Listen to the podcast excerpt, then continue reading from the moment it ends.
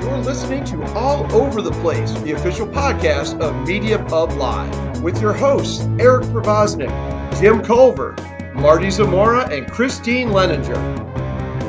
This is Christian Toto from the Hollywood in Toto podcast, and you're listening to the All Over the Place podcast, where the fun sanity never ends. Hello and welcome back to All Over the Place, the official podcast of Media Pub Live. I am your host, Eric Provoznik, and we've got another great show for you tonight, folks. And as always, we've got co-host Jim Culver. Eddie ho, sir. How you doing? I am fantastic. A great night of baseball tonight. And they even All played right. the DJ slash coach, played Van Halen's Mean Street for me. You can't go Nice. wrong with that. Cannot Good go wrong. No. And also with us tonight, Christine Leninger. Hello. Marty is uh, unfortunately pulling his George Jefferson, he, uh, his uh, George Jefferson option. He's pulling tonight, so Marty won't be with us. But we have with us tonight, folks, a gentleman who is the a senior writer at Breitbart.com, and he's also, um, in a not so roundabout way, the reason this podcast exists. And back when uh, our guest, our uh, guest was with Libertas, he was writing there. Then he went off and did uh, Dirty Harry's Place. And Dirty Harry's Place, he commissioned a couple of guys to do what became the Threedonia site. And from Threedonia, of course, sprang Radio Free Threedonia. And from Radio Free Threedonia, the ashes of that one, we now have all over the place. So, John Nolte, senior writer over at Breitbart.com and now the author of Borrowed Time, thanks for all that you do and helping this podcast come to fruition, however through line you want to take it. Yes, thank you so much. I appreciate you guys having me on, and you guys have uh, really grown up into into your old thing here. It's amazing. I was uh, very glad to hear from you, and very thrilled to see you guys are still still at it, still doing great work. Uh, we we got to keep up with you. You, you I mean, you, you crank out column after column, and, and uh, as we as we've known for God, it's, it's going on. I don't want to say how many years, but uh, a lot of good years of you just slicing and dicing Hollywood like nobody else can. Just uh, keeping it in check as, as much as uh, the, you, you can keep Hollywood in check. And you're also now, as I mentioned, you're the author of a novel called Borrowed Time, which is about Joshua Mason, an everyday man cursed with immortality. And tell us, John, how, how you managed to put this on your resume after all, all, all the other writing that you've done through the years. Well, I'm I'm I'm semi-retired. I've been semi-retired for about seven years now, so that gave me some time. Um, I spent a lot of time plotting the book out, just trying to figure out the plot because I'm not good at plot. Um, plot is a difficult thing, so it took me about five years to figure out the plot, and then uh, once I came up with a big idea, uh, after uh, two years ago, I started writing it as a novel. At first, I was trying to write it as a screenplay, which wasn't a very good idea because I'm not a good screenwriter. But I had at least hammered out the plot by then. And then it was two years of intensive writing just during all my free time uh, to, to, to get it done. It was quite a, it was, I knew writing a book would be hard work. And I never really wanted to write a book because I knew it would be hard work. And it was. But now that you're done, and of course, we, we heard uh, on the Christian Toto podcast that you don't want to do any more. And I, yeah i don't I, I i don't have any desire to write another book this one took eight years so i'd be in, well into my 60s if i wrote another one and frankly there's no money in fiction if you're a new writer if i wrote a book called 99 reasons cnn sucks i'd probably make a lot of money but i don't want to write that book i don't need the money that bad but writing fiction there's just no money in it and honestly i don't have a very good idea for another book and i also believe and i'm not saying that borrowed time is a good or great book that's up to the reader but I also believe I'm never going to write anything better than this. I'm very proud of it, and I don't want to compete with myself. So, I mean, I may, you know, I may get struck with a great idea and say, well, now I got to write. That's what happened with Borrowed Time. I got hit with a great idea, and I said, I got to write this. So if it happens again, I might write it, but I don't have any desire to write another book, and I didn't have any desire really to write this one until the idea came to me. well, I can't speak for novels, but I know that there are several non-sophomore slumps in the music department. So I, I do I do look forward to may, maybe an idea sparking because the the buzz on this has been great. And I'll, I'll be perfectly honest, I have not had a chance to get too far into the book, but as someone who since college, I did fiction is not my thing unless it's Elmore Leonard, and and being someone who like sci-fi has been been like my go-to for years, and I just I love the concept. I, and I, I've been so far on borrowed time, really enjoying it, and I'm, I'm looking forward to actually getting getting a hard copy in my hands on this one too, and just get getting into fiction all over again. And uh, thank you, if ever so temporarily, uh, giving me someone to read uh, fiction wise besides Elmore Leonard. Yeah, and, I, and I'm like you. I don't read fiction either. It's not something I uh, I stopped reading fiction about 30 years ago. I enjoy biography and history.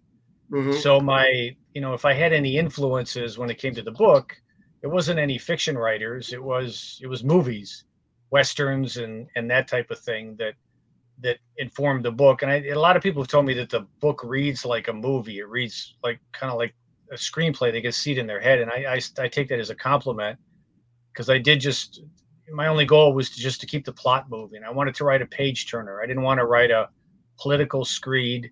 I didn't want to do a right wing version of woke all I wanted to do was take the, the the reader away, you know, create a spell and hold on to it.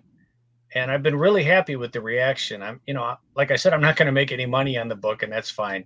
I knew that going in, but the reaction to it has been just beyond my dreams, and that really made all the effort worth, worthwhile. If people go to the go to the Amazon page for the book and they read the reviews, there's only one reviewer there I know personally. Everyone else has no incentive to leave a good review. And the thing I'm really happy about is that without me telling people what I wanted to do with the book, other than write a page turner, they're picking up on things that I wanted to do. So um, it's been a very gratifying experience. Um, and I, like I said, I'm I, I wasn't too happy I wrote it because it took up so much time, but now I'm very happy I wrote it because the response has been really gratifying, very satisfying.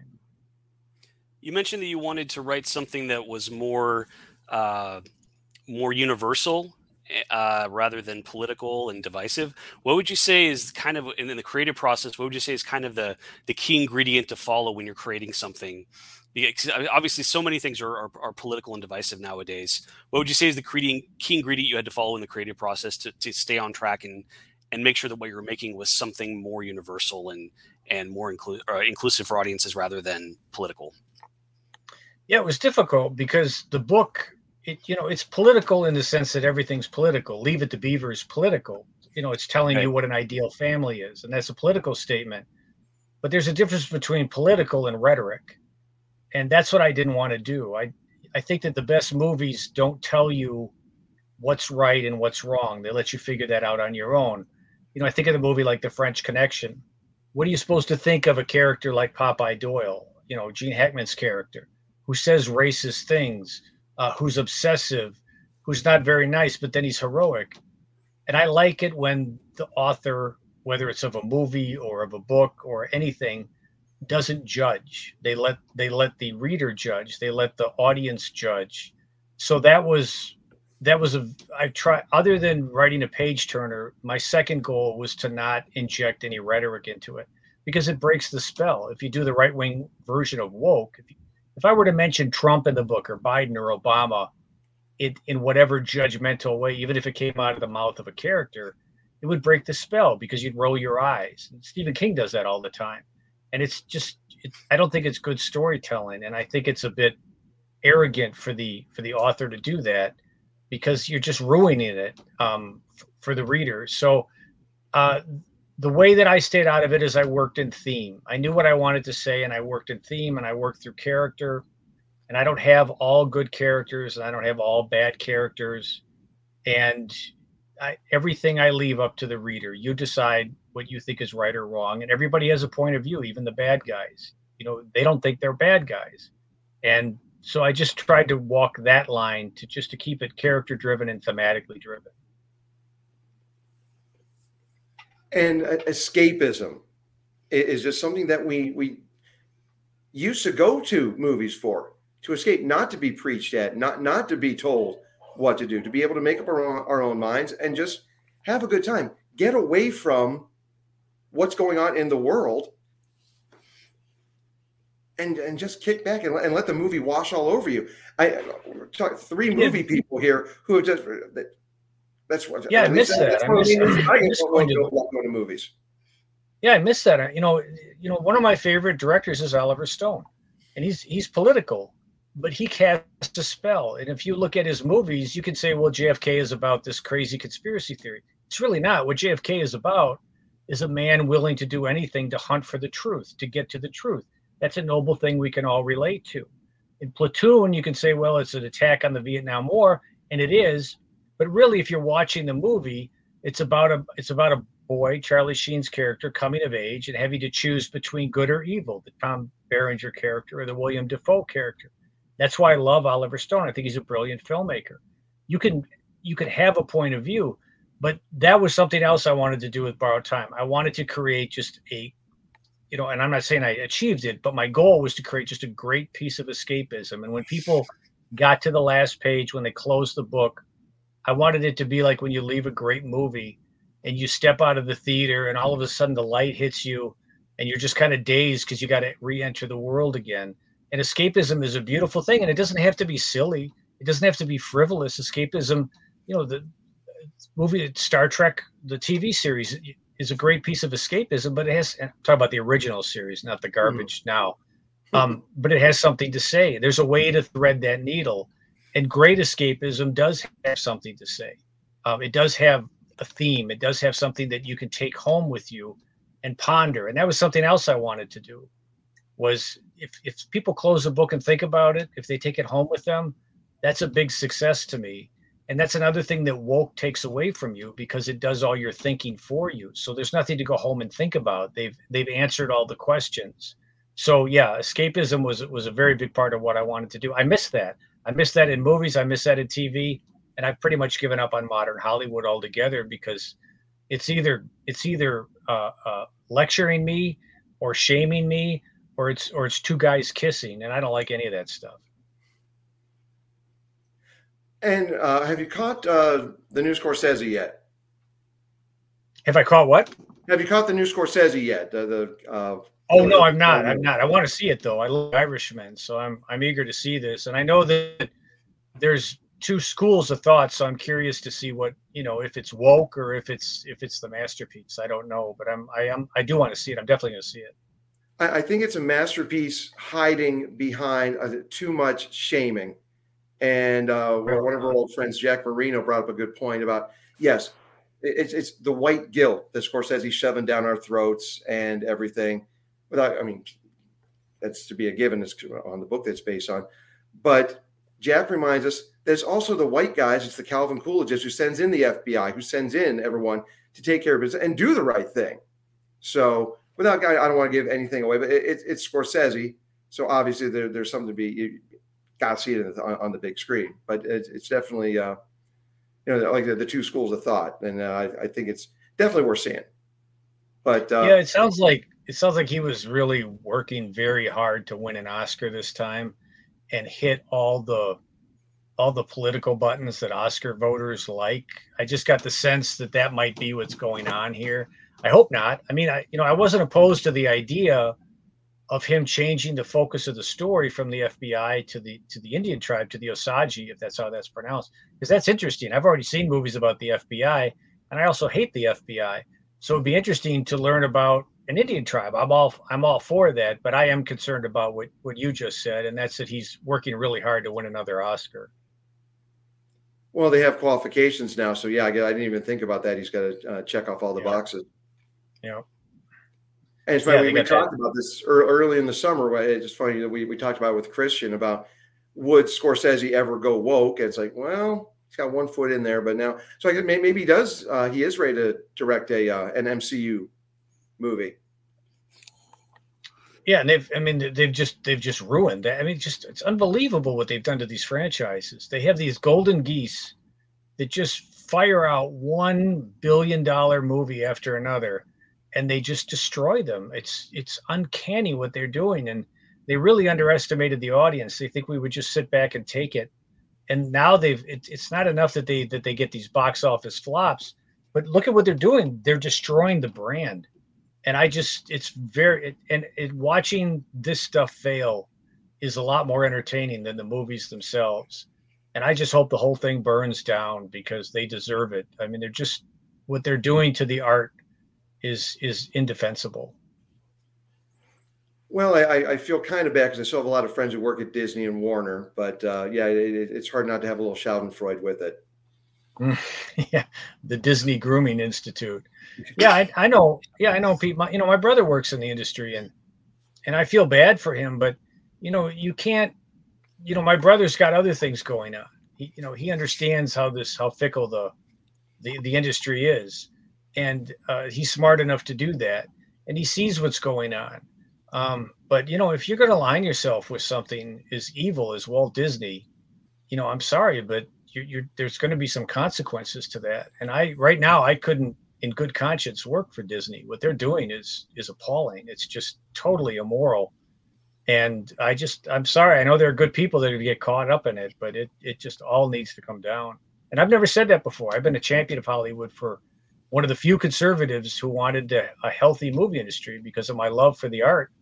But that changed a few years ago with them going after kids, just so blatantly going after kids the way they are, mm. uh, destroying the art with the terror nonsense, one after another. And I don't look at it as me hating Hollywood. Before I look at me as hating Hollywood back. They started it. Uh, in my best slash worst, Eddie Murphy brought the shit on themselves. Yep, that's right and, and you, you, did bring up, and you and I are similar in in uh, the regard that you know there is still an optimism, and especially now we're watching Bob Iger say, you know, okay, well, I mean, we need to step away from this for a little bit. Again, put the well, words and actions. We'll see what comes first. But do you see any hope springing from uh, the the movies? Uh, you know, uh, the the Kurt Warner story, or uh, you know, the uh, Sound of Freedom and movies that are that are not explicitly political or religious, and they're just movies that tell good stories. Do you, do you see uh, you know the pendulum them helping to swing that pendulum back?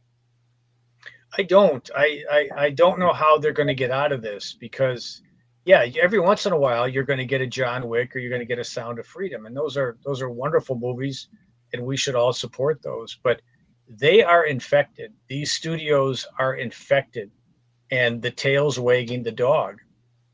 And the reason that when Bob Chapek was the back, you know, his whole thing about the Florida bill to protect little kids from adult sexuality, from adult grooming in school, was to stay out of it. But he had a revolt internally. So he had all these sick people that he's hired or that Bob Iger's hired over the years, and they're telling the CEO, uh, you either you either come out against this bill that protects children, or we're going to raise all kinds of trouble and maybe go on strike and maybe do a walkout. And this is what you see in company after company after company in the entertainment business. And you see this in the media where the tail wags the dog, where the employees put have a snit fit and so you know someone gets fired or they change their editorial policy or they pull down Tom Cotton's deal the New York Times. And once you let these, they've got you, and there's nothing you can do. So all that's left is the implosion. That's all that's left. And maybe after that they can rebuild. But I don't. I don't. The only the only thing I hope is that we get more Sound of Freedoms. We get more shows like The Chosen, where you have quality storytelling um, coming from a from a right of center point of view in the independent world. I mean, those those two guys have figured it out. Uh, they have created um, quality entertainment, not just right wing entertainment. There's too much of that to it, and they've gone around the studios. They've, I think, The Chosen started out uh, broadcasting or streaming on its own app, and look mm-hmm. what happened. And then this movie came out, Sound of Freedom, and it beat it beat Indiana Jones. It beat Mission Impossible. So it, it really is possible, but you got to have a quality product. You just can't try to hit all the right wing sweet spots. You can't do what the left does because conservatives don't, you know, we don't like that. We don't want to be pandered to, which makes us a little different from the left. I, have always that, that's been a big uh, problem that I, have had with, with just the left and the right. It's echo chambers. You're, you're you're just putting a movie out there that's preaching to the choir, and that gets us nowhere.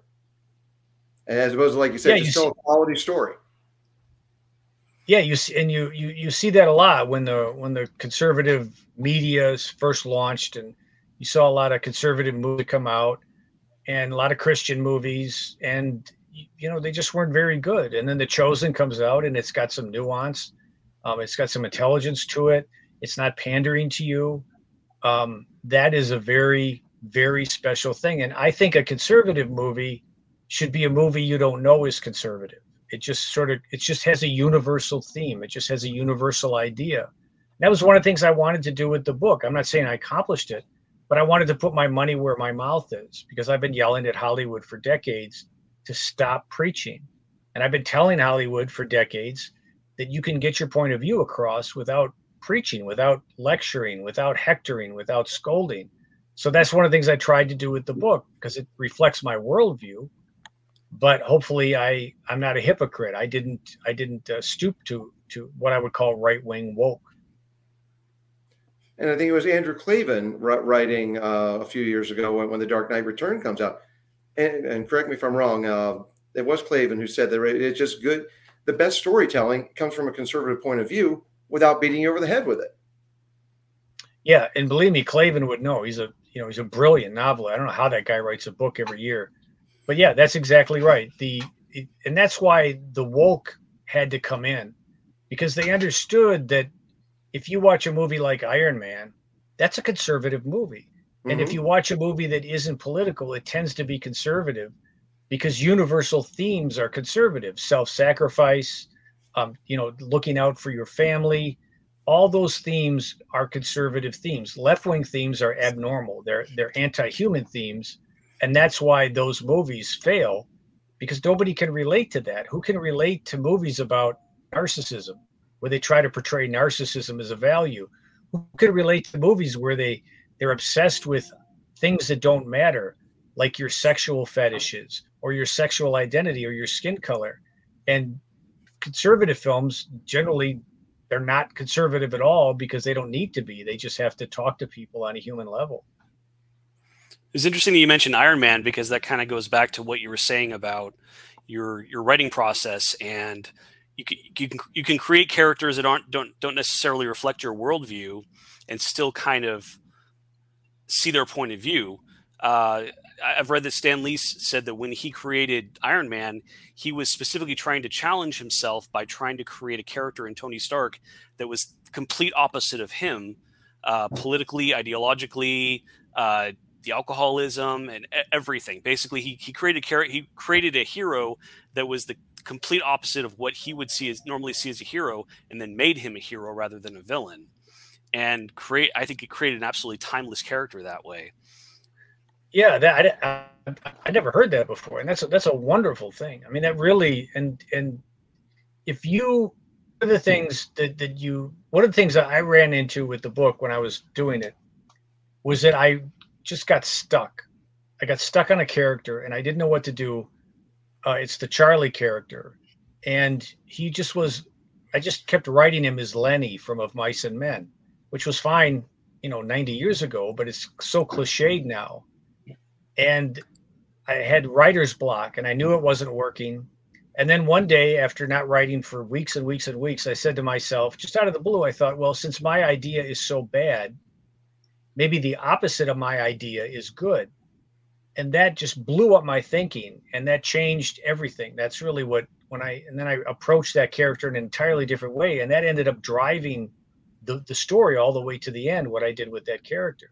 And that's what stan lee did. That's that's exactly what he did is that he said i'm going to get out of my box and i'm going to stop doing what i normally do and i'm going to try something totally different and something fantastic came from it because Iron Man is a fantastic character. And and that is something you just don't see in Hollywood anymore. They refuse to step out of their comfort zones. They refuse to step out of their safety boxes and or their their safe spaces. And it, you can see it in the art. Yeah, that's a that's a great story. That's that is a great example of how an artist can just blow out something beautiful because he challenges himself to step out of his safety zone. And in case people have not caught up and not picked up on it yet, the Marvel movies have kind of gone downhill by and large since you don't have any Stan Lee cameos. yeah. Time, yeah. coincidence or mystic happening, Time Life Books presents. And I want to get back to borrowed time and Christine, because Christine's worked with publishing, editing, and I'd like you to give John because the themes that you talk about, John, and I love the, the humility and and and just letting people decide on their own. But the, a lot of the buzz on the book is that you have tapped into those universal themes. And Christine, as someone who has been been, uh, been in the process, you, you've told me that people when they get uh, you know they say they don't want to have read a, a second book, but then what about the process? Make go give give give John Nolte his pep talk so we can get a second. Well, well, typically my clients don't take um, four years to write a book, but I mean that's fiction, right? but yes, right. I mean I have. I was telling Eric that you know typically the authors that I've worked with, once they've gotten through the process of writing a book, or at least when they're three quarters through it, they say, "I've already got ideas for the next book," which may not be the case, but you know, that's fine, right? But what I did want to ask you about, and if you have a comment on that, I'd love to hear it. But I did want to ask you about because it's been said that um, an artist's way toward Im- immortality is their art. And interestingly enough, your book is about immortality. So tell us about that. Well, the, the idea fascinated me because the only it's just as a storytelling device because the only stories I've ever seen about immortality revolved around vampires or superheroes or someone who is involved in some cosmic competition like Highlander. And I love, I love, sure. Um, but I've never seen, and I'm not saying someone hasn't done it, they probably have, but I've never seen a story just about a regular guy. What, what would it be like to just be a regular guy? You don't Forrest Gump your way through history. You're just a regular guy and you don't even know how you became immortal but you are. And how do you deal with that? And it was sort of a, it wasn't even a story idea. It was a mental exercise. That if I was driving or laying in bed at night, how would I hide in a culture that is closing in on all of us with digital money and cameras everywhere and phones that track us and surveillance everywhere and social security numbers? How would I hide in this culture? Because you'd have to stay hidden because if people found out you were you were immortal, they'd tear you apart to you know to figure out how you work. And then the other thing I wondered is what would the emotional cost be? You know, everything you love, you're going to watch die. You know that, and how do you deal with that? And I thought about that, and then I came up with the idea that my guy would not be interested because he'd be worried about being tracked. He would not be interested in making money, like because that's sort of a trope in the immortality thing. You know, the, he, he you know, your the hero has uh, got in early on General Motors or something, and now he's got all this money. And I thought, well, my guy wouldn't do that because if you got money, you got to have a bank account, and they're going to be able to track you. So my guy would just want to be left alone. But then he would fall in love for the first time after th- living thousands of years, and then suddenly he would need to make money to to help his family. And then I came up with the idea that he would sell his life to rich people because his life is his renewable resource. They would he would sell his life to rich people. Um, to make money. And I thought, well, that's interesting. And that's when I started writing because I thought, well, that, that's not a that's not a story, but it's a concept. Um, and that that's sort of what drove me to it. it was just the original idea. I hope it's an original idea of just a, an everyday guy who's immortal, not someone special, not someone unique, and how he would deal with that. I can relate to that. I can't relate to a vampire, and I can't relate to Wolverine, but a regular guy I, I can relate to, and that's who Joshua Mason is. All the more reason so, I keep turning the pages on this, folks. well, I hope I stick the landing for you. So far, so good. If you could be immortal, would you? No, no, I would definitely not be immortal, and that's something that I answer in the book. Um, one of the one of the problems I ran into was um, I had to have a character. I don't want to give anything away. I'm going to be a little cryptic. I had to have a character make a decision not to be immortal. But I had to, because otherwise the story wouldn't work. But I had to have it make sense.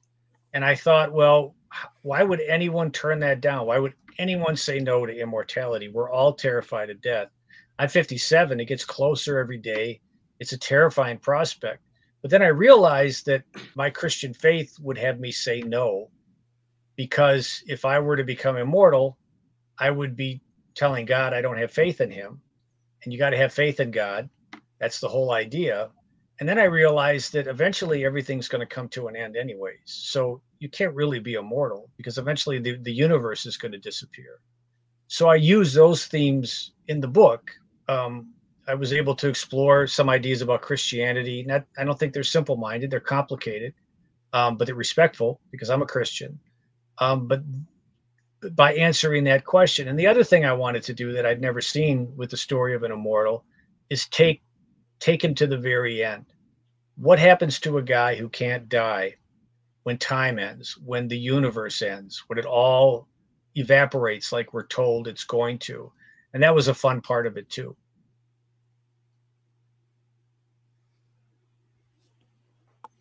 Heavy. it is. I want to take this time, folks, to uh, remind you that you are listening to the All Over the Place podcast, the official podcast of Media Pub Live. And with us, we've got John Nolte, uh, the a senior writer over at Breitbart.com, and we're discussing his new book out, his, his first novel, Borrowed Time. And there, uh, there was uh, something that you brought up, and, and I, I, don't want to turn into Dennis Day.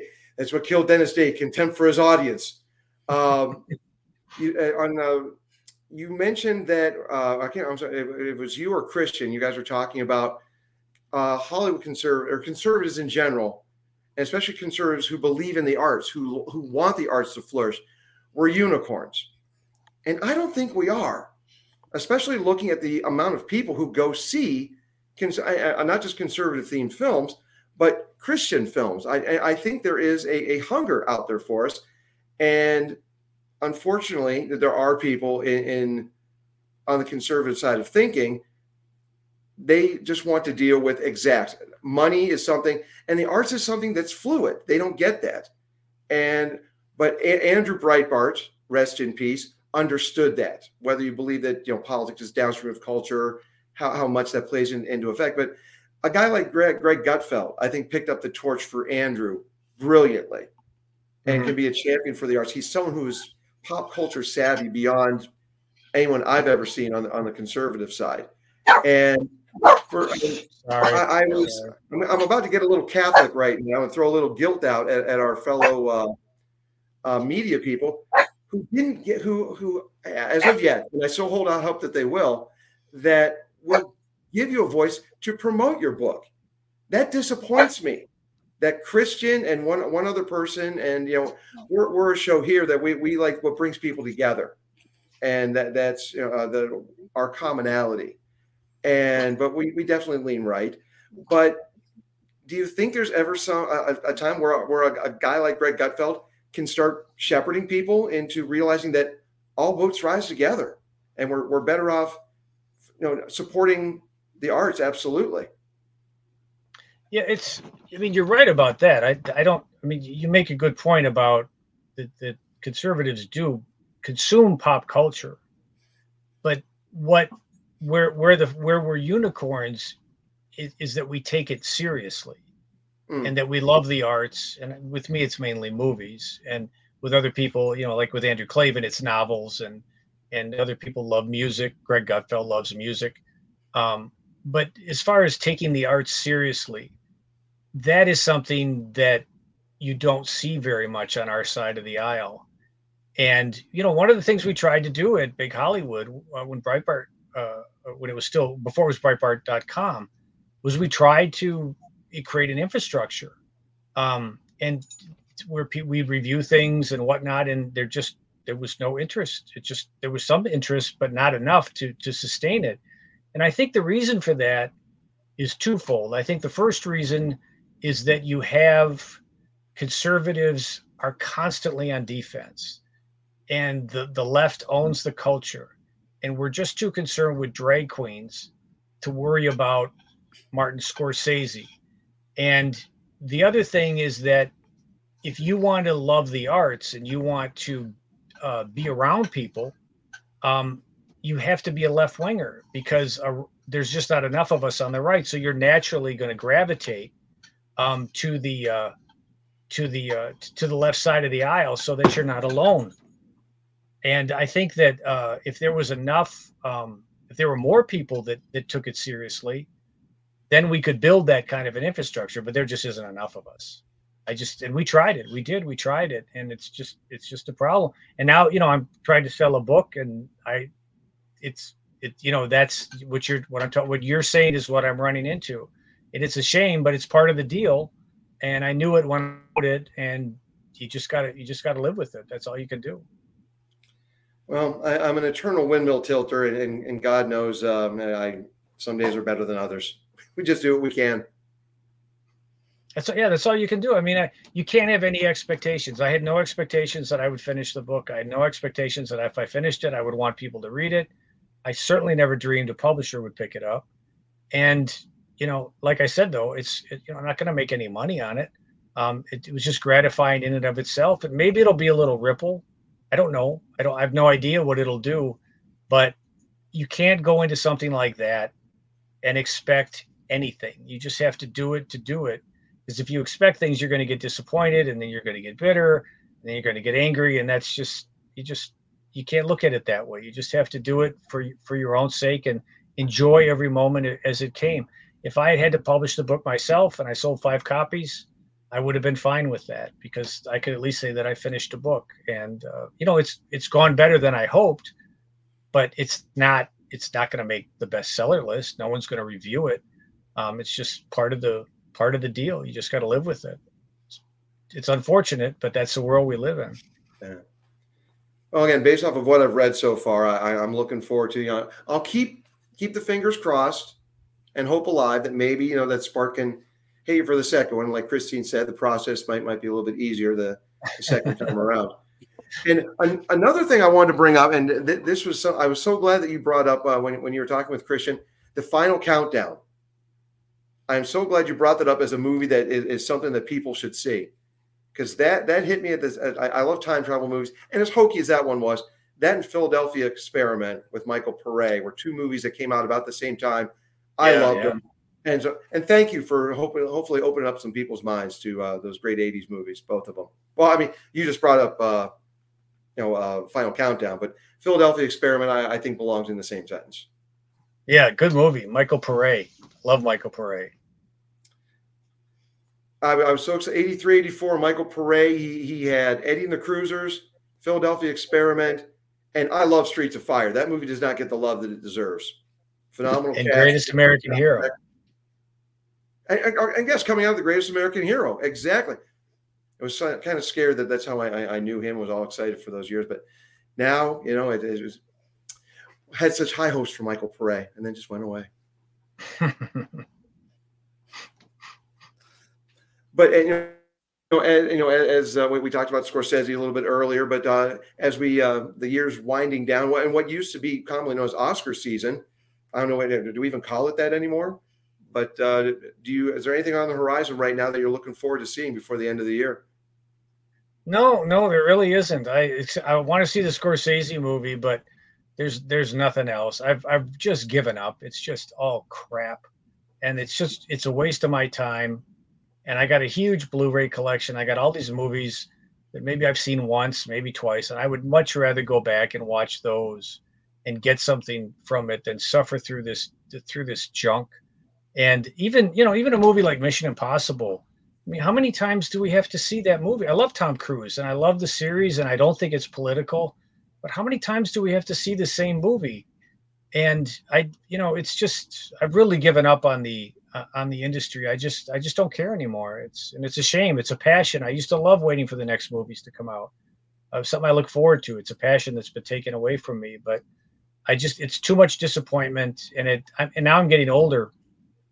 Time really is crucial to me, and I'm just not going to waste three hours going to see something and get insulted or bored or lectured or I'm just not going to do it anymore. It's just too, time means too much. I'd, I'd rather watch an old Bela Lugosi movie than whatever than than Barbie any day of the week. Well, do they have uh, you're you're bipping uh, different? You're, you're, being semi-retired. You're bipping around different places. Uh, if you happen to have an Alamo Drafthouse Theater anywhere in your area, highly no. recommend it.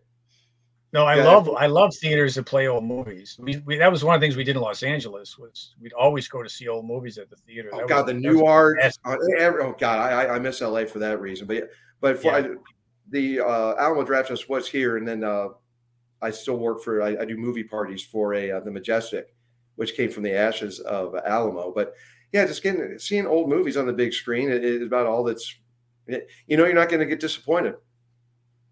Yeah, exactly. And you can watch those movies over and over again. And I, I think that one of the things that proves how great old movies are is that we used to watch them on TV, you know, on a 19 inch screen, interrupted every 15 minutes with commercials, and they were still good. And that's that is tells you how great those old movies are. And I never get tired of them. And there's so many of them out there. And when people say I miss, you know, uh, I want to see a new movie, I say, well, why, why don't you why don't you find an old movie you haven't seen? Isn't that a new movie? Because that's what I do when I want to see a new movie. I'll just look for a movie I haven't seen and, and, and give it a try. And nine times, well, maybe not nine times, but seven times out of 10, it, I love it. But if I watch a new movie, it's seven times out of 10, it sucks. well, as we've learned on this show, as much as I love movies and have seen tons of movies through the years, there are quite a few that I have not seen that my, my co hosts have been kind enough to uh, plant in my brain. So, John, I'm, going to ask you uh, to do uh, as we wrap up here. Uh, what what are uh, two or three on, on your list uh, of ones that you go back to in the Blu-ray collection? And it's nice to know people still have a Blu-ray collection. Well, I you know I went digital. I was going to go digital, um, and I spent a lot of money on digital. And then they started censoring movies. They started disappearing movies. You know, and like I've said many times, if they'll censor the French Connection, they'll censor anything. So I'm going back to the Blu-ray but I would, uh, you know, there's there's some great movies in the '70s. Um, there's a movie called charlie Varrick with Walter Matthau. It was written, it was directed by Don Siegel, and it's just a fantastic crime movie. And the guy who played Scorpio in in uh, Dirty Harry co-stars with uh, what's that? Andy Robinson. That's right. That's right. Good good pull. Um, he co-stars, and it's just a great. It's about a guy. It's an everyday guy who gets messed up with the mob, and then there's a wonderful Robert Blake movie that I love called Electra Glide in Blue, where he plays a motorcycle cop. And it's and I love Easy Rider. I'm not trashing Easy Rider. Easy Rider is one of my favorite movies, but it's called the Anti Easy Rider, and it's well worth seeing. It's it's a terrific movie. And then another one of my favorites, and it's also a Tarantino favorite. I didn't know that until recently, is a Burt Reynolds movie called White Lightning, where yes. he plays a he's there's a he, he uh, he's a jailbird um, who goes undercover to bust some moonshiners. And I love the conflict in it because uh, he has to, you know, he's torn between because he likes those guys. He likes those guys a lot more than he likes the cops. And uh, Ned Beatty plays a terrific villain. So those are three really terrific genre movies from the 70s that never get enough uh, get enough respect. Things to seek out. Very good. Thank you for those. I'm always looking for good good good new old movies so. And Christine, Jim, anything else we want we want to cover here while, while we've got John with, with borrowed time or otherwise? Well, I just have to ask if, uh, purely hypothetically, if if that if your book did get optioned for a movie, would you want it to be? And if so, who would be your your pick to direct and act in it? Um, I it would depend. I mean, I wouldn't want to. You know, if like Disney came to me, I don't think I'd give it to them because you know, I, I always think of Tom Clancy. Tom Clancy created Jack Ryan, and then he sold Jack Ryan. He sold the character, the rights to the character to Paramount, and he hated what they did with the character because in Tom Clancy's mind, uh, Jack Ryan was conservative, and then he was a very different character in the in the movies. And I like the movies. I'm just that that was Tom Clancy's point of view, and it wouldn't surprise me if a studio came along and said, "Okay, we're going to give you X amount of dollars for your character." and then they turned him into trans into a transsexual just to spite me. So I don't know if I would if I would want to do that. I don't know if I'd like what they would do to it. But uh, it's it, he's a hard character to cast because he's. I always thought of Robert Mitchum as I was writing him, but a Robert Mitchum couldn't play him because he's not white. He's a he's he's Indian and you know he was here before the Europeans, so he can't be a white guy. Um, he's you know Mexican, but sort of sort of a guy like Mitchum, who's very sure of himself. Um, doesn't talk a lot, and when he talks, he, he means what he says. He's tough, but he's tender. Just a just a character with a bearing like that. And as far as a director, I hadn't even I hadn't even thought of that. Um, I don't know who could who could direct though. I just haven't thought that far into it. The you know one of the things like you like we were talking about before about being a conservative and doing something like this is that you know I am not saying that the book is good enough to get optioned. I'm not saying that if I work for Politico or CNN that it would get optioned by a studio. I'm not saying that. But if you're a conservative, you're never going to know because they're not going to do business with you. So right. I never, I haven't really thought about that because I know it's never going to happen because they're not going to do business with a Breitbart guy. Whether it's good enough or not, I don't know, but I'll never know. If I worked at CNN, I would know because either they would option it or they wouldn't. But in my position, I'm just never going to know. So I haven't given it that much thought. But I would. The only thing I've thought about is that I don't think you could do it as a movie but it would probably work as like a limited series, um, you know, or, a mini series as we used to call them. That that would probably be the best format for it. I got the way to get it, get it, get it picked up. Attach Nick Searcy. Yeah. as a director, as someone in the cast, Nick Searcy gets shit done. True, true. Him and Robert Davi both. They both done some good work. See, we're, we're here to help here on all over the place, folks. We, we come up with yeah. ideas. So some are good. Some some well, you don't know till you try. But we, we do our best here. And Christine, over to you. Oh, we got a mute for the dogs, folks. Children, um, actually.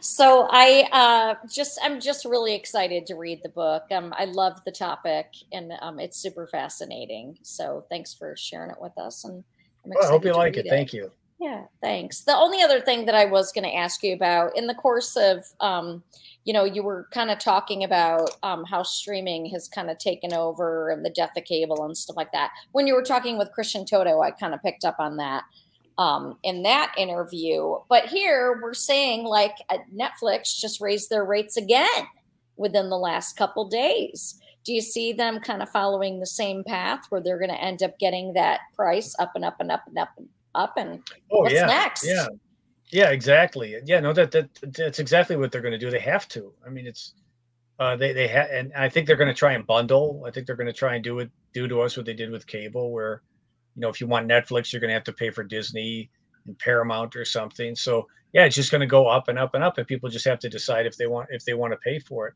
Um, you know, Netflix I had for a while, and then I canceled it because I, I didn't like the price. It just wasn't worth it. When it was seven ninety nine, it was worth it, but it's not worth it anymore. And I don't, I don't, I don't do anything with the streamers anymore. I got, I got a nice DVD collection. I, I program my own entertainment. physical product is frowned upon in, in the household. I'm working on it. Stacks of stuff. Yeah, yeah, yeah, yeah. Eric actually has a mind-boggling collection of physical media. yeah, good. Well, they can't. They can't. They can't censor it if you own it. You know, I, I got rid of a lot of CDs, but I, I hung on to more than a fair share of, of uh, movies and, and CDs and Got to keep the box sets. Those are collector's items. Yep. Yep. Got to hang on to that stuff. It's all going to be collector's items. Vinyl. It's all physical product. It feels good. It's tangible. Mm-hmm. Professional Catholic, I can rationalize anything. There you go. yeah. it's just done. We're, we're, we're four Catholics here. There you go. There you go. Just wow. Once again, co- coincidence or mystic happening? No, it's it's it's uh, religious happening this time. But we're not going to get preachy. Uh, but John Nolte, my, my fellow arts unicorn, thank you so much for joining us here on All Over the Place. And folks, be sure to check out Borrowed Time at, at Amazon or any any uh, any place where you, you, like to pick up your books. Check that out. And uh, be sure to check out uh, John over at Breitbart.com, where he remains a senior writer. John Nolte, thank you again for joining us. Thanks for having me, guys. It was good talking to you. You've been listening to All Over the Place, the official podcast of Media Pub Live. If you like what you've been listening to, and you know you have, be sure to share it with friends and family, social media, Twitter, Facebook, Instagram, Snapchat, wherever. Content contained herein have been the opinions of the hosts, the producer, and the guests only. You have listened at your own risk.